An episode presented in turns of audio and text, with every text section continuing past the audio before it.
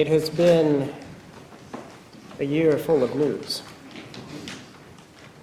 Every year is a year full of news, of course. And this year, like too many years, there has been news of pandemic, news of war, news of droughts and floods, news of elections and court decisions. One piece of news that happened this year got a little less attention. Somewhere on the planet, sometime probably in November of this year, a baby was born who was very much like every other baby, except that this one baby was the eight billionth person on Earth. Sometime toward the end of this year, the people who study these things tell us the population of planet Earth reached 8 billion. 8 billion of us living here, all together, on this one little ball sailing through space. It's a staggering number to think about, really. Our brains aren't made to hold numbers that big. But that's just those who are alive today. Imagine all the people who have ever lived on this ball. There are scholars at a think tank who have tried to calculate that number. And of course, it depends on how far back you go and how far back you count our ancestors as human. But they started 200,000 years ago with the emergence of what we think was Homo sapiens. And they believe that about 117 billion of us have ever been born. Imagine all those lives, and each one of them a story, every bit as unique as yours and mine. Every single one of those hundred billion lives filled with its own drama, even if only the modest dramas of everyday life. Growing up, adolescence, working, perhaps falling in love perhaps having children or not having children, friendships, conflicts, moments of exhilaration, moments of grief. Some of those hundred billion stories, far too many, have been tragic ones. Stories cut short in a moment by war or sickness or accident. Some of them have been relatively easy and pleasant ones. A few of them have been prominent,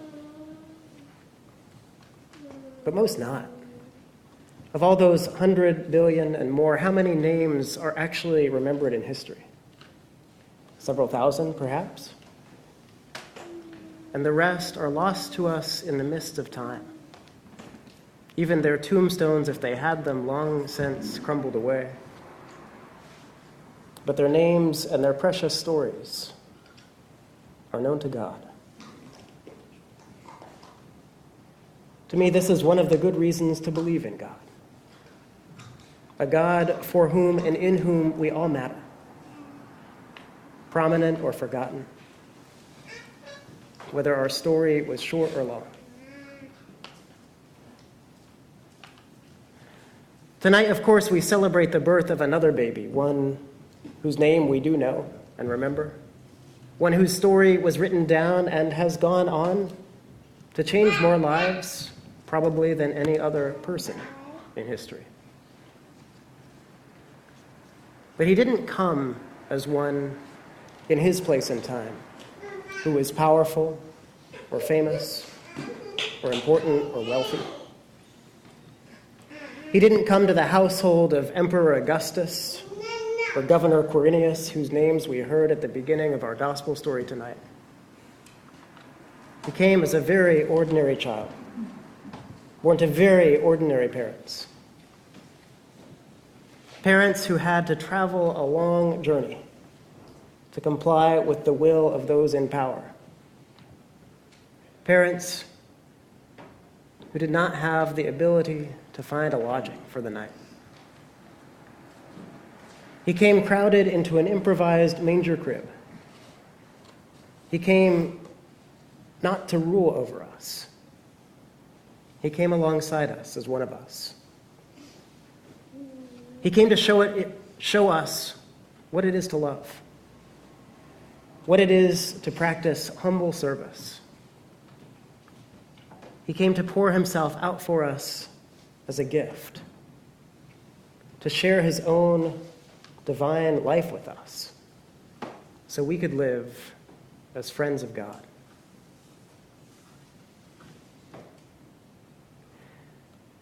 There were shepherds in the fields, the gospel tells us.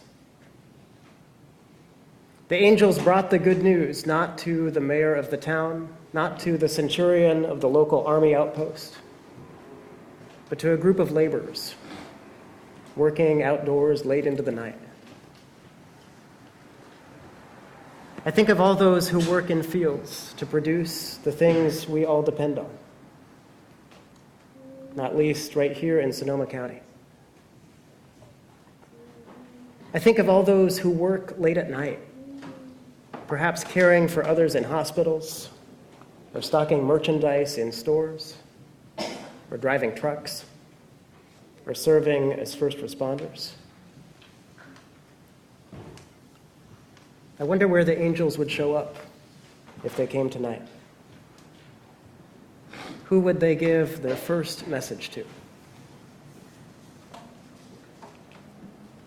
In Jesus' place and time, they come to the shepherds, and the shepherds, of course, are terrified. But they don't stay terrified. As the angels share the good news of a child born who is gift and who is life. And then, as the angels break into songs of praise, the shepherds move from fear to hope to joy and then to action. They get up. Let's go, they say to one another, and they move their bodies to Bethlehem. They go to serve as witnesses to what's happened.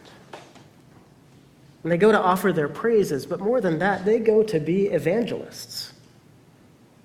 They go to share the good news that they have heard from the angels with Mary and Joseph, who themselves hear life transforming news from these shepherds who move deeper into their own story and the story of their child, thanks to what they have learned.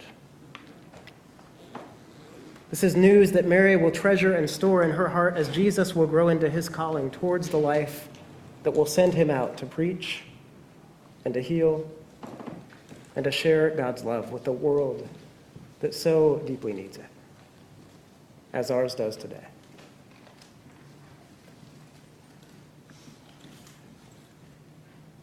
Tonight we celebrate that God loves us, loves you, loves me and every one of all hundred billion and more of us. So much that God just had to come close to us. That God just had to come as one of us. And to show us how to live a life that is completely human and completely alive. He did it by gathering around himself a little group of friends. Friends who were drawn to that life that they saw in him and just had to get close to it. And more and more people kept getting transformed by that life and catching that life as they too came close to it. Those who were powerful were threatened by that life, by his eating and drinking with sinners by his proclaiming good news to the poor. And they killed him. But they couldn't quench that life. God raised Jesus from the dead to new and unending life, and that is the life that he pours into us. He pours it into us when we are baptized. He pours it into us when we share in this feast at his table with simple foods that we break and share in His name, the body and blood that He feeds us with. He's here among us tonight as we're gathered. And He's also outside these walls, anywhere in this world where anyone is lonely or hurting or in need. Jesus is close by. This Christmas, I pray that, like the shepherds, we will be transformed by the good news that we hear. That in a world that is so full of pain and injustice and fear, that we will find ourselves moving from fear to hope to joy and to action. That we will discover the life of Jesus welling up within each one of us. A life that makes us friends of God. And if we become friends of God, we can't help but become friends of one another. And I pray that God will use us to transform this world into something more like what God has always dreamed for us. Like the words we heard tonight from the prophet Isaiah about the yokes of slavery and the weapons of war being broken and burned forever. About people rejoicing with joy at an abundant harvest. About endless peace.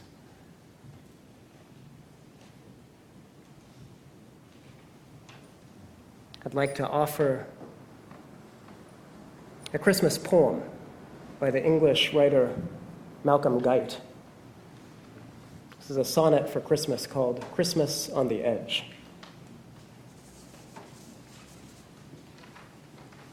Christmas sets the center on the edge, the edge of town, the outhouse of the inn, the fringe of empire, far from privilege and power. On the edge and outer spin of turning worlds, a margin of small stars that edge a galaxy itself light years from some unguessed at cosmic origin. Christmas sets the center at the edge. And from this day, our world is realigned. A tiny seed unfolding in the womb, becomes the source from which we all unfold and flower into being.